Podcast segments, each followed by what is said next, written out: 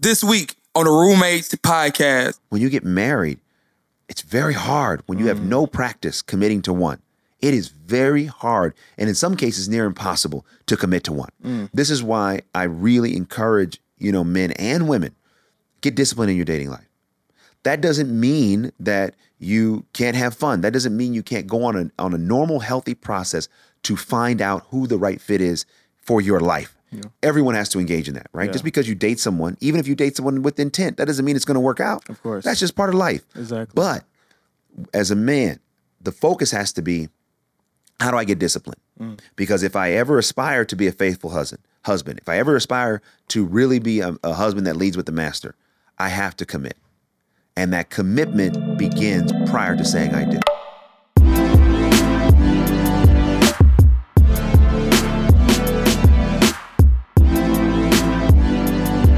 Yo, yo, yo, yo, what is up, world? This is your boy Hafeez, and and welcome to the Roommates, a worldwide community of people united on the values of becoming, holistic health, kindness, togetherness, and a thirst for knowledge. Also, also, also known as the best hour of your week where you are entertained like a stand-up, educated like a TED Talk, and enlightened like a sermon.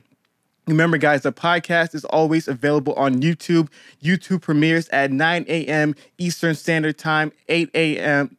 Central Standard Time. And remember, guys, it's a live premiere, so you can interact with us. Everybody will be there. It's a great way to connect with the community and to have real great conversations. The podcast comes out via audio. That is 12 a.m. Central Standard Time, 1 a.m. Eastern Standard Time on Mondays as well. So check that out as well. Remember, guys, about 30 episodes on YouTube, and, a, and the whole 110 catalog is on audio. That's Spotify, Apple Podcasts, Stitcher Radio, Google Play, wherever you listen to podcasts. That's where we are at. And I know, guys, I know Christopher Jordan Bilo is not here today. he he has something to take care of. He couldn't be able to make it, but I think I found a very very worthy replacement, guys. Guys, in the Bible, there's this apostle by the name of John. And John is what they call the disciple that Jesus loved. When I look at somebody who God absolutely loved and has an amazing life, I think about our new roommates to be coming on to the show. He's such an inspiration. He's such a blessing, man. So many people have been hitting me up saying, please, please get him on the show. He's so awesome. Please, guys, welcome to the show, the one and only Devon Franklin. hey, what's up, my brother? Yeah, man. How you doing? We finally did it. I know, man. Yeah. Finally made it happen. right on. It's awesome. Ran, It is. Ran into you at the airport and everything. I know, isn't that crazy? that was the craziest thing. I'm like, what? You're flying where? We're in the same city. We can do it here. I know. But uh, you know, everything in God's uh, God's time. Yeah, thank you so much for Of being here. You know, like I said, Chris is unfortunately won't be able to make it, but he sends his um, blessings to you. Like like I said, you're just such an inspiration. Super excited about Thank who you, you, are, everything that you stand for, and having this conversation. Yeah, I'm glad to be here. I've heard a lot about you all. Yeah. Heard a lot about you know the roommates. So I'm I'm glad to be one today. awesome, awesome, awesome. So for the people who don't know you who you are, can you give a quick elevator pitch synopsis about who you are, what you do, and all that good stuff? Sure. You know, um, I'm a producer. I, I produce, um, you know, film and television. I have a deal with 20th Century Fox. My next film is called Breakthrough. Okay, awesome. It comes out uh, April 17th of this year. That's awesome. Just in time for Easter. That's awesome. And it's a true story of a mother who prays her son back to life. Wow. Yeah, after he dies falling through a frozen lake. Uh, yeah, powerful. I mean, this this movie will make you cry like no other film because it's just so powerful. Yeah. And Chrissy Metz stars in it from This Is Us. Uh, Josh Lucas, Topher Grace, Dennis Haysbert, Mike Colter, and uh, Marcel Ruiz. And Wow. I'm very excited about this film. So I, I produce films. I write books. I have a new book out called The Truth About Men: What Men and Women Need to Know. I've also written The Hollywood Commandments, uh, The Wait with my wife uh, Meagan Good, and um, my first book produced by Faith. I also preach and motivational speak, and you know go around the country and and use my gifts. So I don't know, man. I, I try to just help people. That's awesome. And inspire people. That's really what it is. And, and trying to use entertainment specifically to do that. That's awesome. That's awesome, man. Man, like you got like so much of an awesome re- resume, man. Oh, it's super dope. So, I have, a, I have a question I, I've been I've been wanting to ask you, man. Yeah. So I've read The Wait. Mm-hmm. I've read the Hollywood Commandments, and I also read the Truth About Men. Um, just so much wisdom, so much blessing, so much information in it, and I'm trying to figure out you didn't write about that prayer that you said to God that helped you get a wife like Meagan Good. like what was that? Nah, I ain't giving y'all that prayer. what was Y'all that prayer that you You that you said getting to it. God? Was Nah. it fasting? Like what what was it that gave you that Man, such a blessing, no, man? I mean, you know, it's so funny. It's it's it's weird. And I listen, I don't.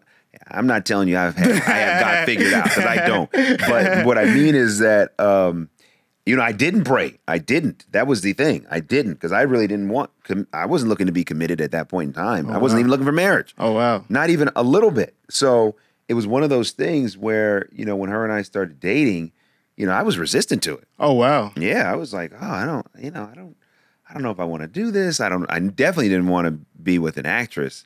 Um, you know, someone of uh, obviously her fame. I mean, that was a big deal. So I didn't pray the prayers, my point. Uh, but God is like, oh, the thing you don't want, that's the thing I'm gonna give you. The thing you want, you ain't gonna get. I don't, I don't know why he operates like that sometimes, but uh, but nonetheless, there wasn't really a prayer. Okay. It was just doing my work, being who I was, and then God saying, "Here you go." Okay, all right, just making sure. I just I know some of the guys want to know. They've been they've been praying and fasting. They they need to they, they want to Yeah, know you this. Know, just, they just got to do become the best version of themselves. Yeah, I love and it. uh, you know their Meagan will will appear. amen, amen.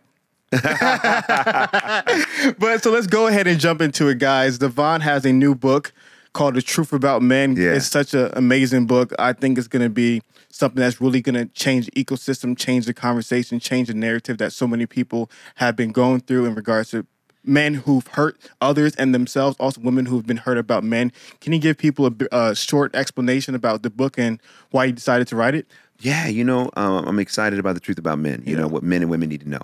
Uh, so this is a book for both men and women, and it really focuses on the work that we as men have to do and giving women information along the process. Because a lot of times as men, uh, we're not honest about our struggles, and as a result, we end up um, not becoming the men we could be, and sometimes using our gender as an excuse to do what we want and uh, excusing our behavior away just because of, of being men. And so I wanted to write a book to say, not to point the finger at men at all, you know, but to say, here's how we can become better. Yeah. Here's how we can do our work. Here's how we can overcome our, our greatest struggle. Here's how we can honor commitment. Here's how we can, you know, become, you know, faithful and making sure that women had information every step of the way. Because for women, when you don't understand something, I think it's impossible to become super successful with it. So as it relates to, you know, a lot of people that come to me for, you know, advice and whatnot, specifically in this area of relationships, a lot of times what's revealed uh, is that women don't understand us. They don't understand how, how we communicate, why we don't communicate, how we think.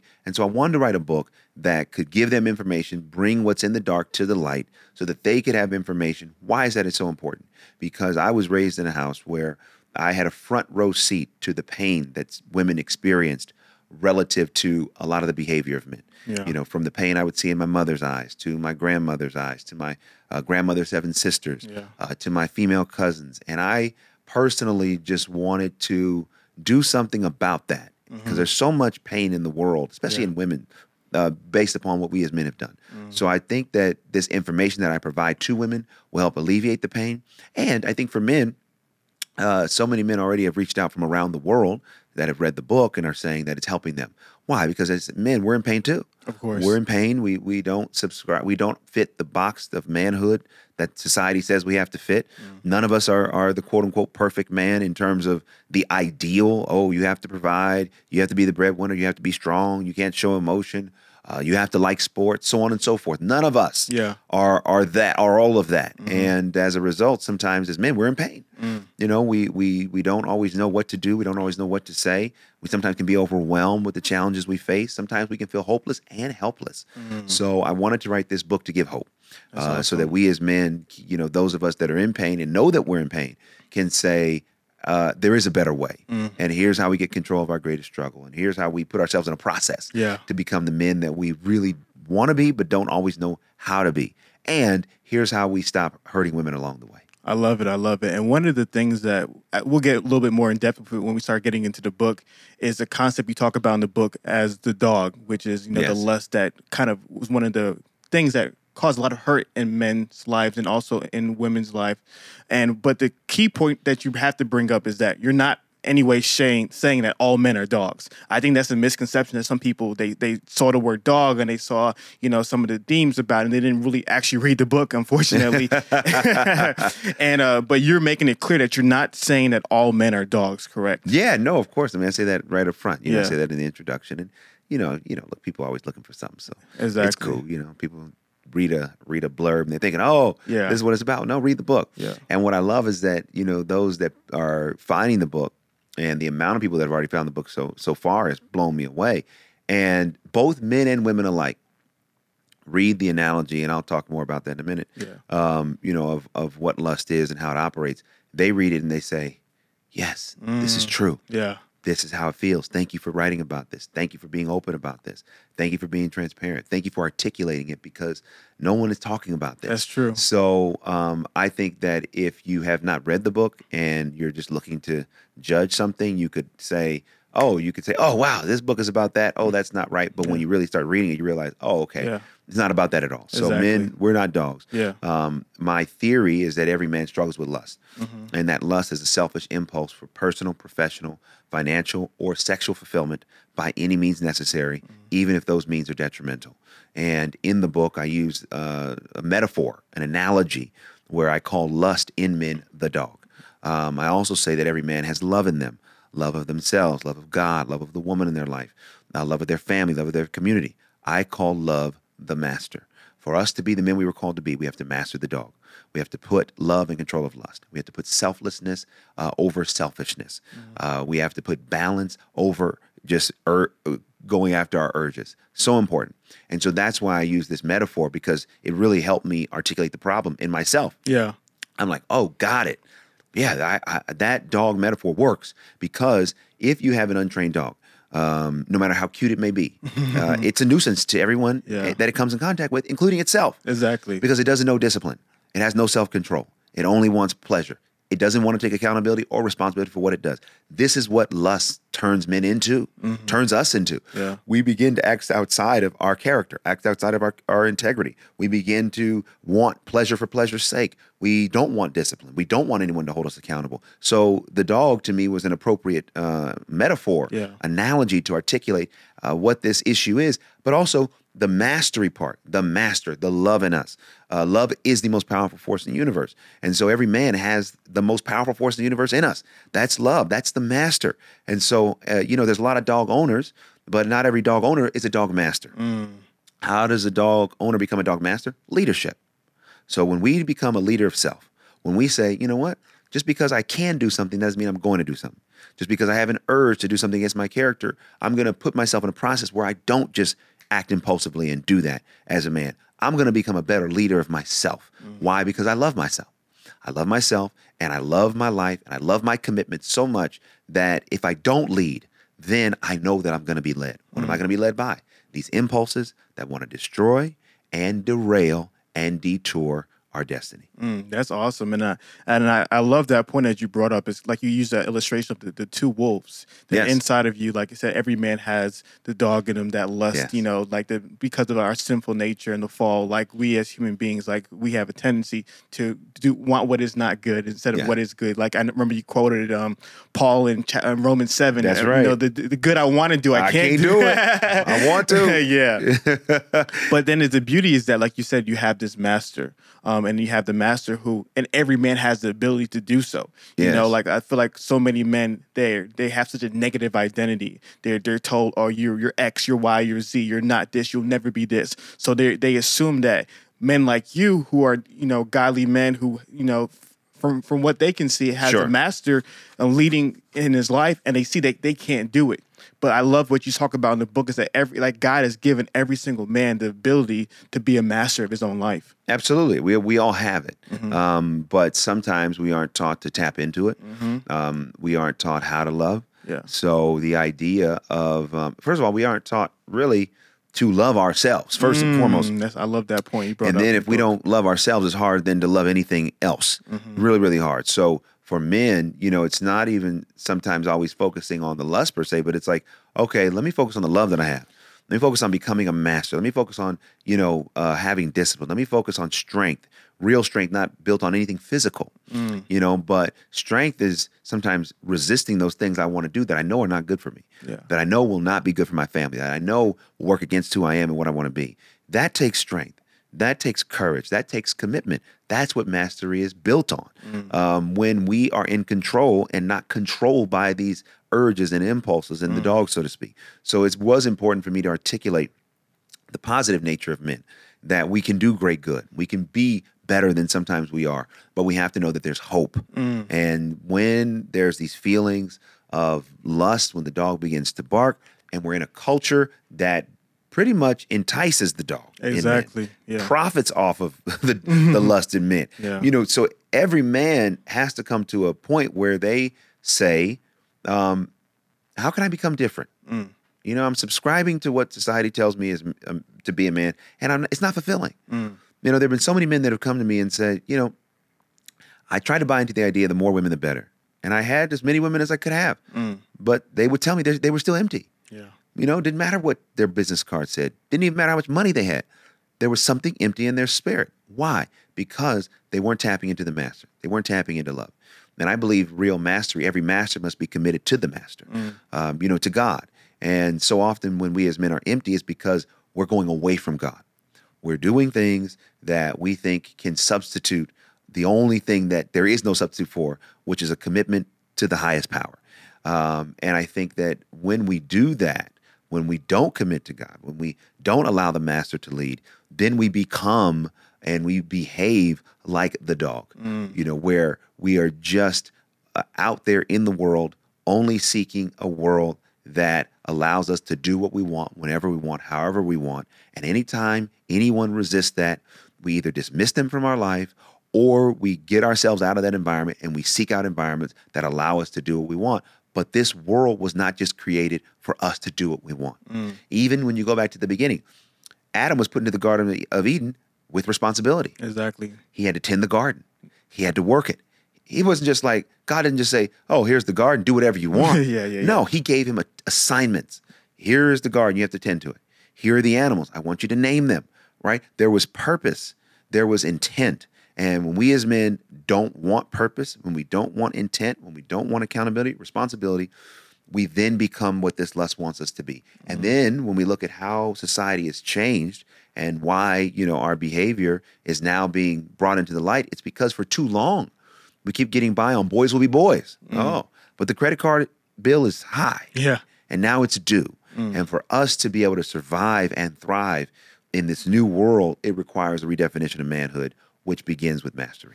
man that's uh that's just so much and i and i i, I love how you're constantly going back to that we as men have the ability to be able to use the tools and resources that god has given us Yeah. to build up the master in our life because one thing that i found is that a lot of men do want to do good but they don't know how to um, there was this really popular pastor um, who made a very profound quote talking about for a lot of people who have uh, father father wounds, and he said if you want to figure um, forgive your father for whatever hurt he has caused you, remember this simple phrase: he did what he could with the tools that he had. Mm-hmm. And he said so. A lot of people look at their dad and don't understand he had a limited tool set. He mm-hmm. had a limited tool belt. So he used the example of a house. If he mm-hmm. gave a man a house and said all he had was a pail, a shovel, and sand, what kind of house would he build? Not a very stable and long lasting one. Mm-hmm. Versus you gave a man a brick, a construction company, and cement, what kind of house could he then build? A mm-hmm. strong one. So what ends up happening is that a lot of men didn't have the tools and resources necessary to build that life up, to build that master. And what I'm seeing in your book is that you're actually giving these men these tools and resources to build up the master, you know, to pursue the virtues and run away from the vices. Yeah, I mean, absolutely, and and that's so important. And and sometimes, uh, even though our parents didn't have the tools, some of them didn't even do what they could have with those tools. So I Yeah. think we have to be honest about that, and also come to a place of peace Yeah. about it, because sometimes we can drive ourselves crazy with what our parents didn't do Yeah. and how we feel about it. The reality is we can't go back and change it. So what are we going to do about it? Exactly. And who do we want to be? And what type of parents do we want to be? What type of men and women do we want to be? Um, even if we didn't get the the type of parenting we would have liked, sometimes that can be the strongest motivator Yeah. and catalyst to become the best parent that we did want to see, so that the children that may come from us uh, have a different model and a different example. So I'm a firm believer that no matter what the circumstance is, that it's important to look back enough to heal whatever is not whatever we haven't healed, but to do our best to look forward um, in, in a way that we can be positive and productive. Because when we don't, there's a lot of times we keep rehashing. Well, I wish my dad would have done this or my mom would have done that, uh, but they didn't. Yeah. And that's a hard truth. But once we just accept that and say, okay, for better or worse, they didn't do it. If they're still around, ask them, well, why didn't you do this? Yeah. Well, why? I still feel this way about it. Why didn't you do it? And maybe getting some answers from them will help be able to put it to bed so that we can move forward. But I think the key thing is moving forward and not allowing anything in our present to go unexpressed, to go undiscussed. Mm-hmm. So many things that we think about that we just allow to stay underneath the surface. And this book is really about how do we start living more transparently? How do we start living more truthfully? How do we, you know, no longer suppress? How long, how do we no longer deny? Mm-hmm. How do we, you know, allow the things underneath the surface to come out, not in a way that's negative, but in a way that's actually positive, because we're able to finally talk about some things we have maybe either been afraid to talk about, we haven't known how to talk about it, or we just feel like nobody cares. And and I wanted to write this book to say, well, no, we do. I do care. Yeah. I care. I want to show you how to do it. I haven't figured it all out. I don't have all the answers. Yeah. No, I don't. Um, but what I have learned, I wanted to talk about. I wanted to teach because I do think we can get help, and I do think that we can become the men we want to be. Um, I think we can treat women better, um, and I do think that sometimes the only way to do that is for the messages to be in our face. Of course. And um, and sometimes that accountability. Uh, you know, as men, you know, we we need somebody to take a stand. Well, even if we don't agree with them. Exactly. And so for me, it's like, hey, I'm just going to take a stand as one man, trying to help other men and women because we're in this together. Amen. Amen. And so one of the things, one of the misnomers that I've seen, especially amongst young adults, is this kind of idea that when you're young, you live it up. You know, you do whatever you want, engage in, you know, hedonism, what type of ever pleasures you want to indulge. And then when you're older, you go ahead and you settle down and then, you know, then you're able to live this peaceful life.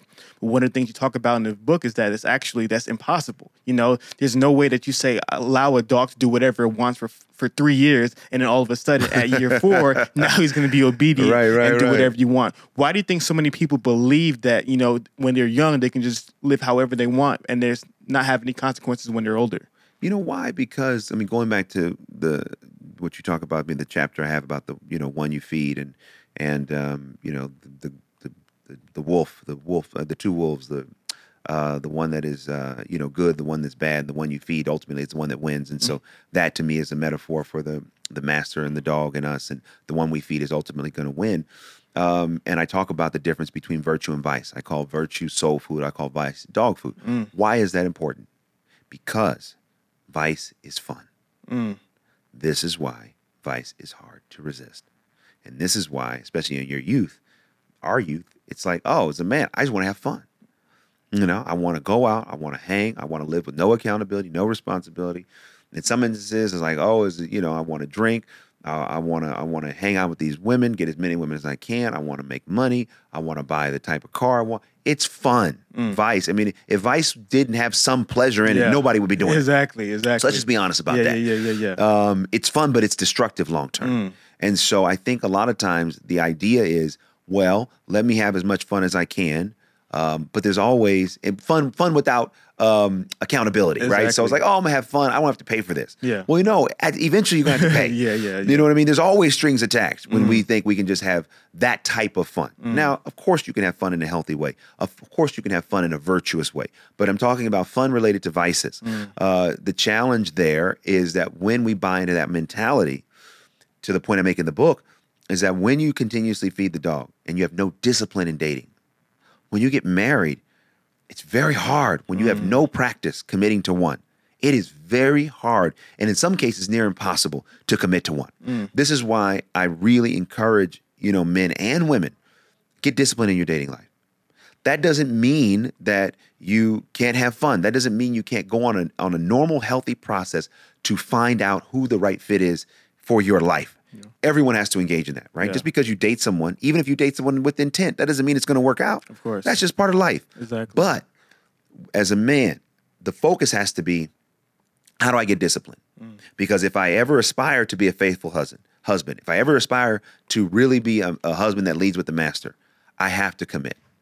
And that commitment begins prior to saying I do. Yeah. And that's why practice with that is so essential, especially in the area of our sex life. Because Yeah. if you can get discipline in your sex life, there's nothing that you can't do as a man. And I think so often we have to be careful of the direction the culture leads us. Mm. Everywhere the culture is going doesn't mean that it's right. Mm. So I think we have to really think twice. Just because the culture says, "Oh, as a young man, have as much fun as you want, sow your royal oats, do all those things." Yeah. Well, we have to say, "Well, why are you encouraging me to do that? Mm. What is the benefit? What do I get out of that?" But here's the thing: it's so important not to suppress. It's not. It's important not to be like, "Okay, yeah, well, I want to have fun, but how can I have fun responsibly? Mm-hmm. How can I have fun in a way that doesn't destroy my soul? How can I have fun in a way that doesn't destroy the soul of others?" Exactly. that doesn't disrupt their life. Mm-hmm. Because a lot of times when we as men say we want to have fun, guess who ends up bearing the pain of our fun? Women. Exactly. Yeah. Because a mm-hmm. lot of times men find fun in womanizing. Mm. And I talk about this in the book that, and again, I'm not an anthropologist, I'm not a sociologist, so I don't get too deep into areas that I'm just not qualified to talk about. But I do say that, you know, the world was set up previously. Um, it was better set up for men's adventurous nature. Mm. We are adventurers by nature. Yeah. And so, you know, but now, if anything we want, we can just open up our phone and order it. Mm. So the adventurous part of us doesn't always get satisfied. Mm. The danger is we find a lot of adventure in womanizing. And there's a tendency and a temptation to allow that exploration and that desire for adventure to be found in how many women we date, how we date those women, and using women as a conquest. Oh, I'm just having fun. Well, no. On the other side of that, a woman that you may not have told, oh, I'm not serious about you. I just want to have fun. You may mm. not have told her that. Mm. So as a result, she is going to be bearing the pain of mm. thinking that something was happening more than it was. And this is one of the reasons why I wanted to write this book. For us as men to, to have a mirror and to say, wait, who do I want to be? Yeah. Who do I want to be? And for women, if you're dealing with the man who is making the decision that he doesn't want to be the better man, Yeah. he- you now have information where you can do something about it. Mm. And that's why I'm excited about this book because it's empowering. Yeah. Where you don't just have to sit by and accept, especially as a woman. You can say, "Oh, now I can decode and decipher who this man is, what he's really about, and now I can make decisions to go in a different direction." Yeah. There's power there. That's awesome. And so one of the things that you talk about, correct me if I'm wrong, is you said like when you were single, you made a decision not to date multiple people. Did you? Well, no, what I say, what I Okay. was saying is that in the book, um, you know, even though, because see, I, I, let's see, I started waiting in my early twenties, but even though I was waiting, doesn't mean it didn't make me a great dater. Yeah. So there were periods of time where I did date more than one, and I bought into, oh, the more the better. Yeah. Now, here's the thing: I wasn't always honest with each one what I was doing, mm-hmm. so that was a form of manipulation. Mm. And what I realized over time was that yes, in those moments it was fun, but long term, I began to see, oh, wait a minute. I'm leading these women on. These women are thinking something more serious is happening than there is. Mm-hmm. And I know that I'm not that serious, but they don't know. Mm. And what I began to realize is like, oh, here's the thing. I'm keeping them in a gray area because I want my fun. I want my pleasure. Yeah. The dog was leading those decisions, not the master. And so there was a vision that God gave me where I was about to get married. I was at the altar, and uh, the minister said, Turn around. And down the aisle were all the women I dated, but they were slain, they were cut open. Oh wow. Yes. And Scary dream. uh, man, terrifying. Nightmare on Elm Street, okay? Yeah. Um, and uh, God basically was communicating to me, do you think it was worth all of them to get here? Mm. Don't play with my God, don't play with my daughter's hearts. Mm. These are my daughters. And so what that did was it it startled me and it really it brought more responsibility into my dating life.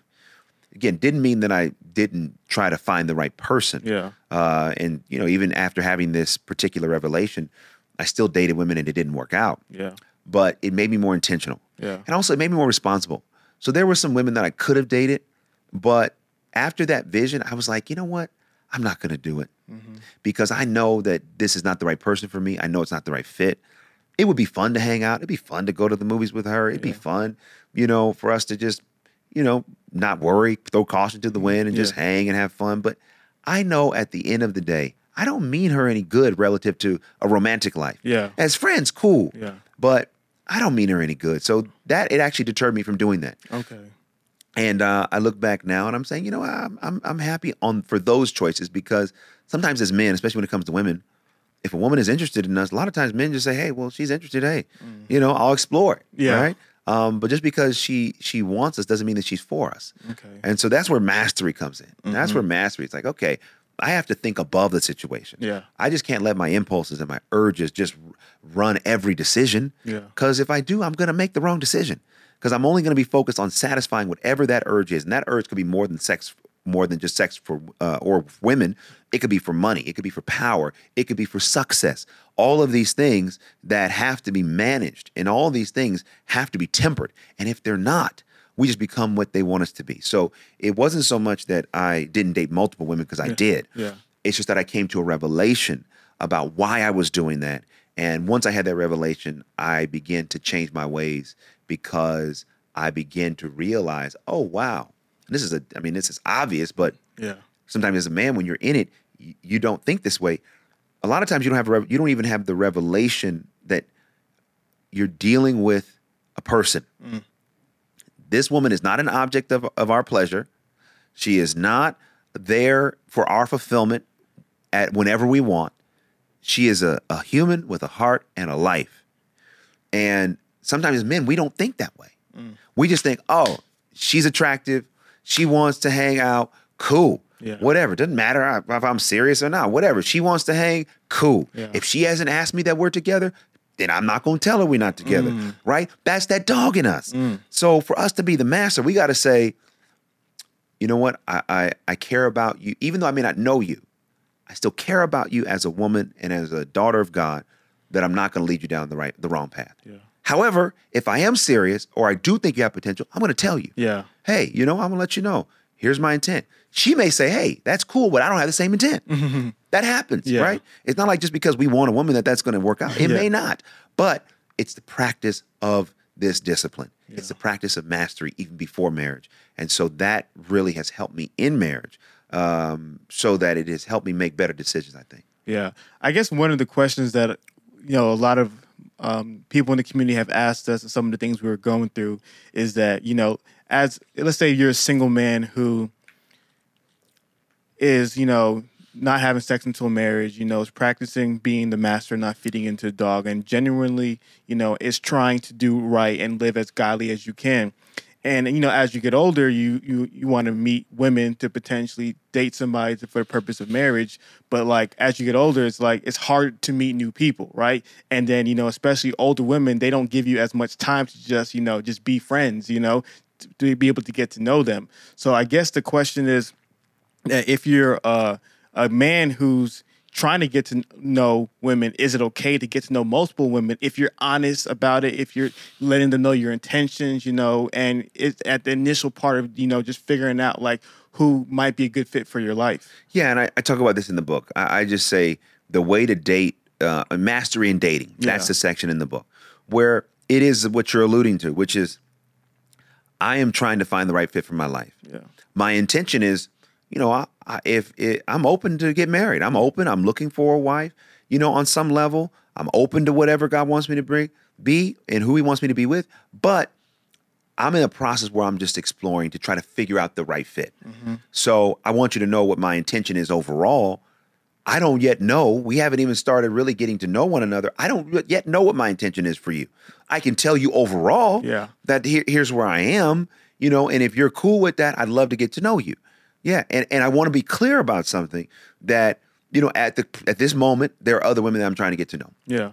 So I want to be upfront so that you, as the woman, have the opportunity to say, I'm okay with that. Yeah. Or for you to say, you know what? I don't want to date somebody who's dating multiple people. Yeah. So why don't we just kick back and be friends? Give her the option. Yeah. The more honest, the more transparent, the more truthful, the better. Yeah.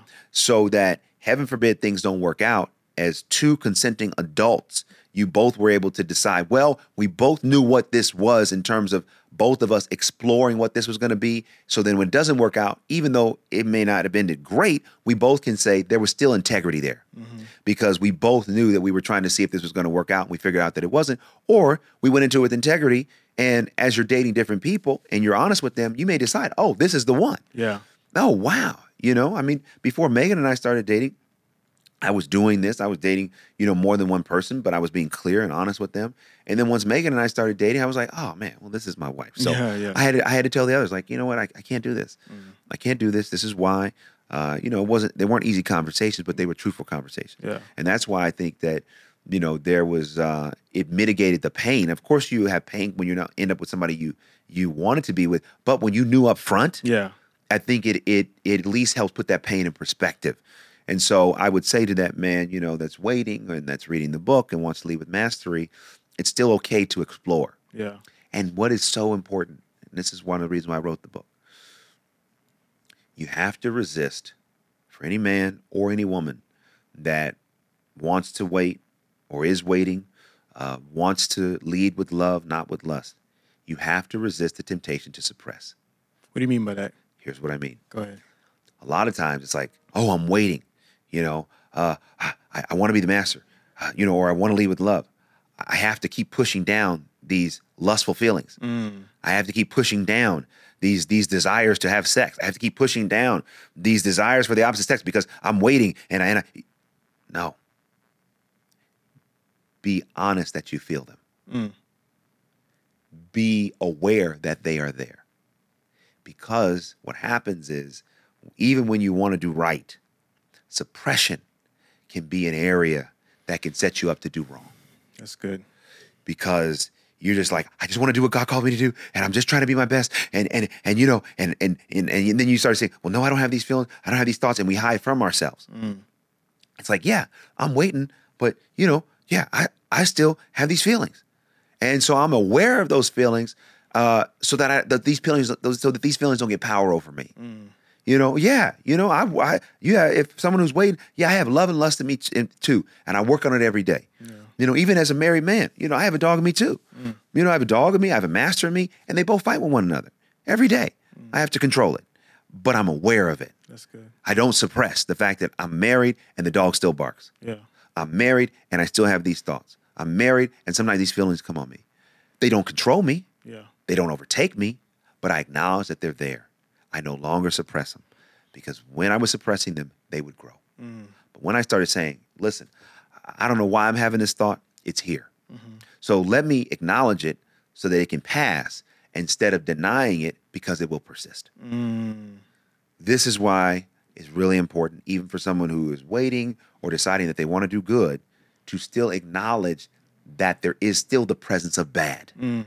It's really, really, really important because Yeah. I've come across so many, uh, you know, young people, uh, you know, that that are waiting or want to wait, and you know, they're just like, oh, everything's fine and I'm great, and da da da. And I just sit back and say, oh Jesus, how long, how long, how long? Because it's like it doesn't work that way. Yeah, yeah, it just yeah. doesn't work that Yeah, way. yeah, yeah. You know, when we're honest and we can have somebody that we talk to and say, yo, I'm waiting, but yo, this thing is hard. Yeah.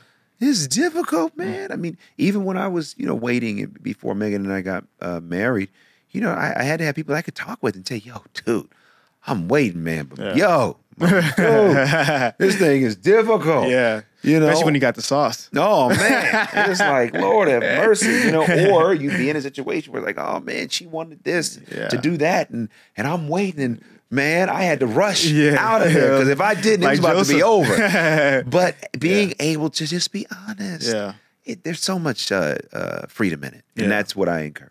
Yeah, I love that part about the book that you talk about like the radical transparency and vulnerability and in masculinity and setting that as a standard moving forward. And you being the one who initiated and le- led in that. Like I really applaud you for, you know, saying all the personal private things that you were dealing with and communicating in the book to be able to help other young men and older men to be able to say if i can put out my feelings to the world so can you Yeah. because that's the one thing that i feel like a lot of men have dealt with like you talked about like when you when you're constantly thinking about something in an unhealthy way and you don't express it like you said it's kind of like shaking up a can you That's know right. eventually in a matter of time That's right. it's gonna oh, everywhere, yeah. Yeah, so Yeah. to be able to create that environment, to find trustworthy men, you know, to be able to converse with, and that's one of the parts about the show that we've created. It's not just a once a week um, episode, but it's a community of people who can connect and talk and to share and to express it. And I and what I found, and you talk about in the book, when men are able to express their feelings, their hurts, their pains, their Yeah. frustrations, their struggles, there's healing at the Yeah. end of that. Yeah, there is a lot of healing, a whole lot of healing. Um, but that's why there's so much resistance to it. Mm. You know, because I, I think sometimes, you know, the culture, you know, the enemy, speaking spiritually, you know, doesn't want us to get free as Yeah. men. Doesn't want us to really Wants be to be in the darkness. Absolutely, because the more that we as men don't do our work, the more chaos, pain that there's going to be in the culture, in the world. So you're right. When we can talk, when we can express ourselves, when we feel in touch with who we are, when we're honest, when we're loving, there is another freedom that we experience, and there's a power in that. And that's where real power is: self-mastery, self-control, discipline. That's power. Uh, anybody can find someone they can dominate. That's not a sign of power. That's weakness. But can I can I get control of myself? Yeah. Can I lead myself?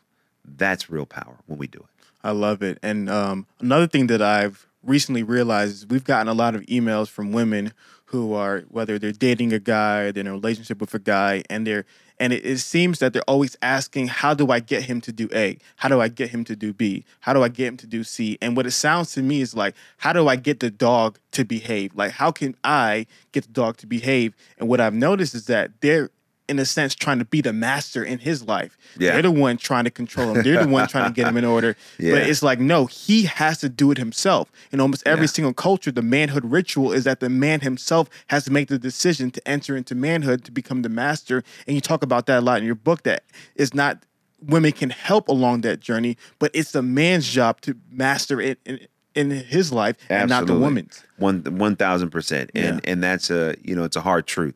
Um, when I was on the reel talking about the book, I said something very similar. Where it's like you know, you cannot master uh, the dog and the man. Mm. You can't be his master. I said for women, I think where you can, in terms of trying to get a man to do what you want him to do, um, I think it's all starts with are the things you want him to do the things that he agreed that he would do. Mm, that's a good point. Because if you're asking, if you're trying to get him to do stuff that he's never agreed to, it's never going to work. How could you get him to do something that you want him to do? He first has to say, okay, I agree with you that that's something I want to do. Yeah. Now, if he wants to do the things that you want him to do, the way to do it is through management, not mandating. Mm, go ahead. Tell him. Tell him about it. Tell him. Yeah, that's how you do it. You cannot man. Okay, so so if, if you and your you know if if two people in the relationship come together and they decide, okay, this is what we both want. Let's say the woman is trying to get that man to to do the things he's already agreed that he would do. You cannot then mandate that he do it on the timetable which you want him to do it. However, you can help manage it. Yeah. You know, where you're like, okay, hey, baby, you know, let's, you know, we, you said you would do this. You know, how can I be supportive to you in this area? Is this too much? Am I saying too much here? Can I say this here? Can I hold you accountable there? That's what management looks like. It's a partnership. Yeah. Right? It's not uh, where, okay, baby, hey, you told me you're to take out the trash. You came home. I came home. The trash wasn't out. And then now you're to hear about it. right? yeah. That That's when you, a man will just resist and say, well, no, no, uh-uh. Well, then fine. I'm not to do it. He'll feel disrespected. You know, he'll feel like it's you're nitpicking. The to- all those things happen. Yeah. But it is possible for a woman to get a man to do what she wants as long as those things he's agreed upon. And what is so important, and one of the reasons why I wrote this book, and I give so much information in this book to women, because one of the best ways to call the master out of a man, to get that master to step up, to to even at times uh, have us as men do what you may like. Mm-hmm. One is by vocalizing what you like, what mm. you want, not always focusing on what you don't want. Mm. Here's what I want. Here's what makes me happy as a woman. When you do this, baby, I love that. When you're dealing with a man Yeah. who loves you Yeah. and you tell him the things that he does that you love, Yeah.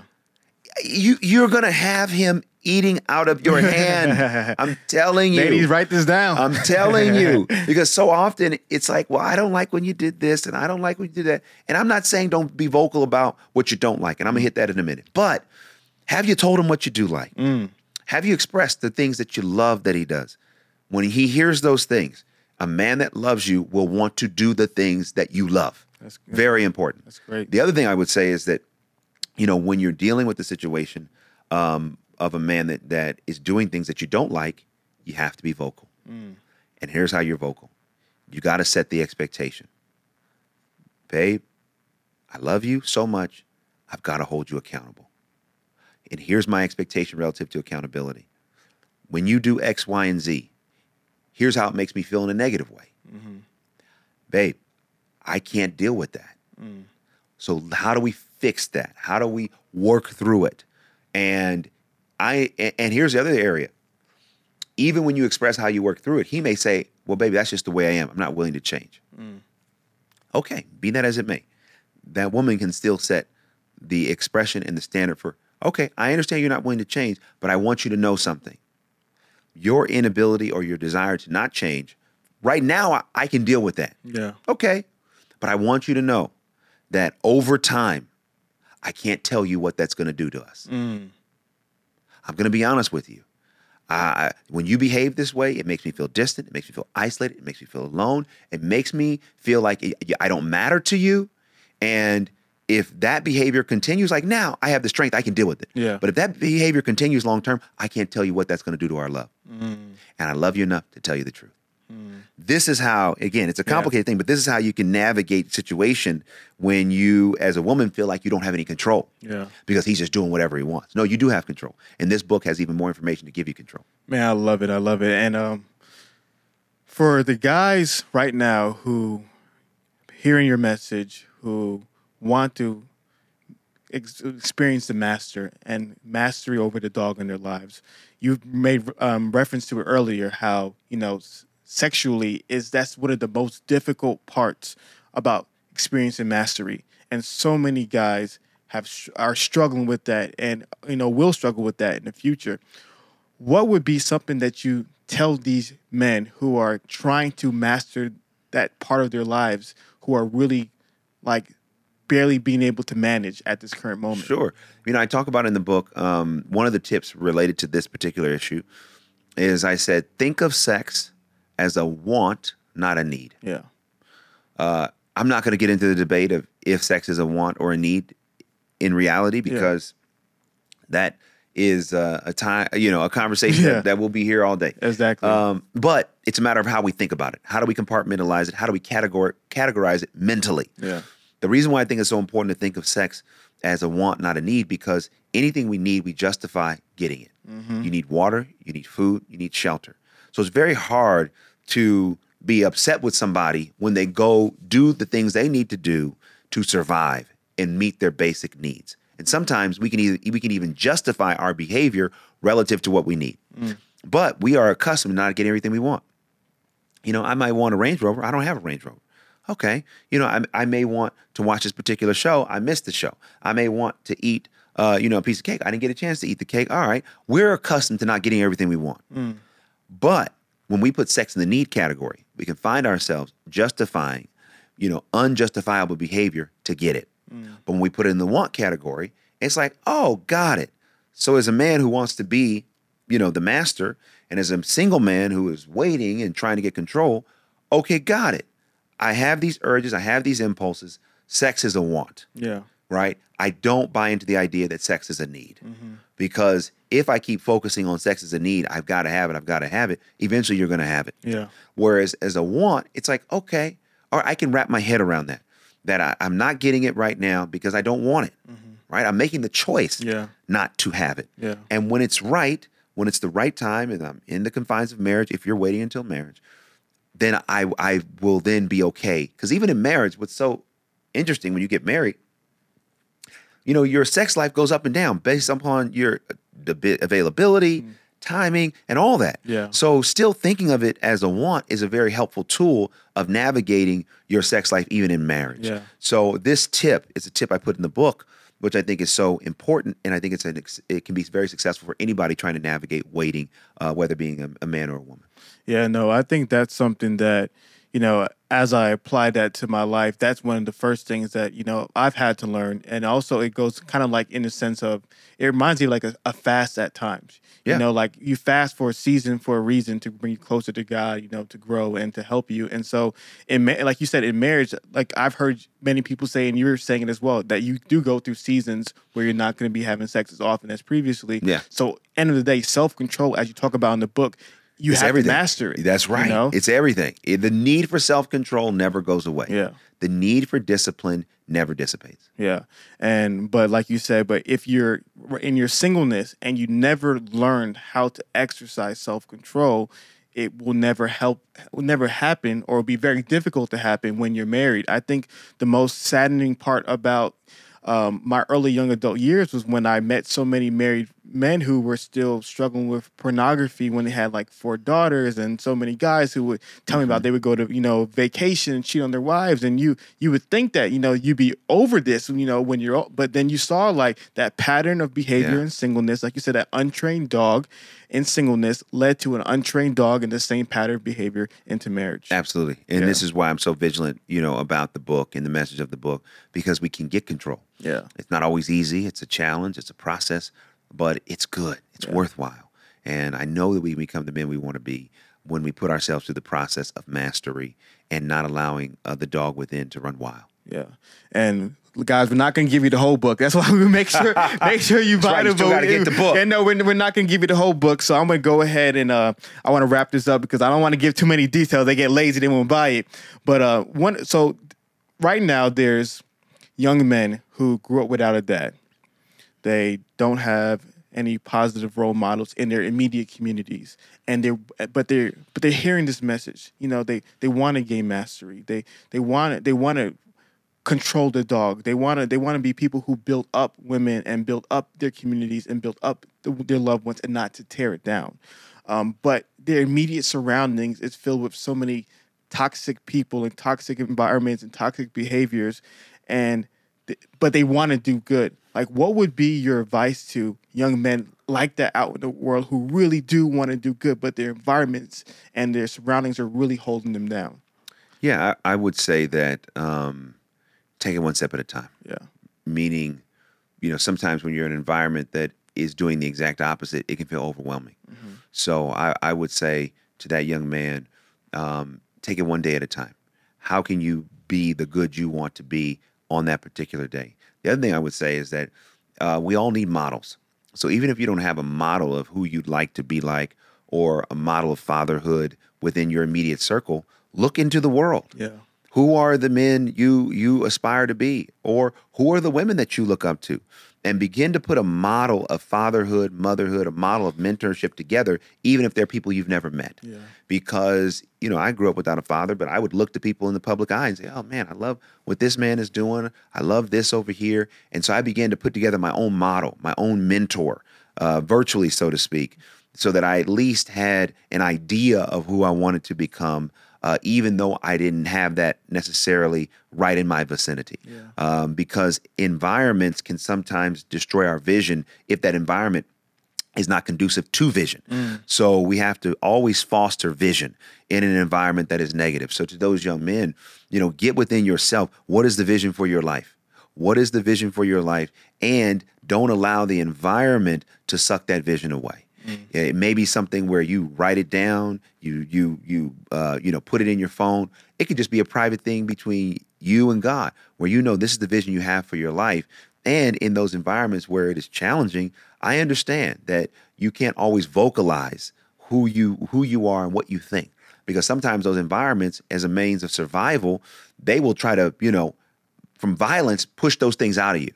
You know because if somebody feels like oh you're trying to do something different some or better that can be a, a cause for violence. So I, I think any man in that environment young man has to be smart uh, ask god for wisdom to navigate those environments uh, but as part of that wisdom preserve your vision. Preserve, preserve the vision of who you want to be where you want to go. And sometimes seeing things in your environment that you don't like can be a catalyst to become what you want to be.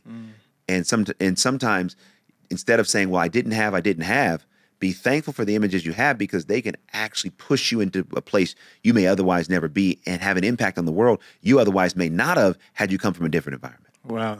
No, that's awesome. And so basically what it seems to me is like this idea of reverse engineering your life. Absolutely. You know, like say at six years old, you know, or 50 years old or 40 years old, whatever age you could think about, like what kind of man do I want to be? And then to find men, maybe if you can't find anybody in the immediate community, find men maybe on social media, find men maybe who are professionals in the field that you may want to do and Yeah. model your life after those individuals. There you go. There Yeah. you go. Because that vision can can be very helpful to pull you out of where you are. Yeah, and to be honest with you, Devon, you're one of those people for me. Oh, you know, wow. Thank I'm for real. man. Like, um, you're you're in my top three. It's you, Tim Tebow, and, and Steph Curry. You Oh, know, that's it's, it's like That's like dope. like I've always been like so encouraged, so blessed. I I love your story. I you. love just you know your your integrity. I love you, you know your work ethic, and I love just how you're always putting God first. And I love how God blesses you. so He does, man. Hey, you Yeah. put him first, man, and he'll he will take care of uh take care of us, man. It's faith plus works. That's the winning combination. That's awesome. That's Thank you. awesome. So Devon, I know um, our our community loves reaching out to people and they love to connect with people. I know you're a really really busy person, but if they if they wanted to reach out to you, Yeah. let you know what about the episode, sit out to them and thank you for coming on the show. Where's the best way they can reach out to you? I would say, um, you know, Instagram and Twitter. Yeah. You know, um, my handle is at Devon Franklin, D E capital V O N Franklin, uh, both on Instagram and Twitter. Those are usually the very best places. If they're looking for, you know, more consistent information, I do have a mentor mail uh, email group. Sign up for that. Um, I post every week, give out information about, you know, your spiritual life, your professional life, and your love life. So that's another way to stay connected. That's awesome. And Yeah. guys, like I said, make sure remember as as roommates, we love reaching out to people. We love encouraging. We love uplifting. Ladies, Devon is married, so no shooting, no shooting shots. None of that nonsense. Just all shots to be headed in my direction. That's right. but Devon, um, anything you'd like to say in closing to the people? just grateful for the opportunity and uh, you know don't don't lose hope Yeah. in a, in a world that sometimes seems bleak in a situation where you know especially with these issues of men and women you know it can feel like man nothing's ever going to change uh, it can change. It Yeah. will change. And um, you know if, if we lose hope then it definitely won't change. But if we preserve hope uh, that that one spark of hope is enough to catch fire and produce the hope that we really want to see I love it. So, guys, hey, make sure you get Devon Franklin's new book, The Truth About Men. Make sure you cop it. Make sure you reach out to Devon, send him encouragement, let him know what about the podcast set out to you guys. And as always, guys, please make sure you share, share, share, comment below. Let people know about this podcast. Let people know where they experience this awesome content and this message. My name is Hafeez, and I'm joined by, Devon Franklin and we got our roommates, guys. Thank you so much. We love you, and we'll see you next week.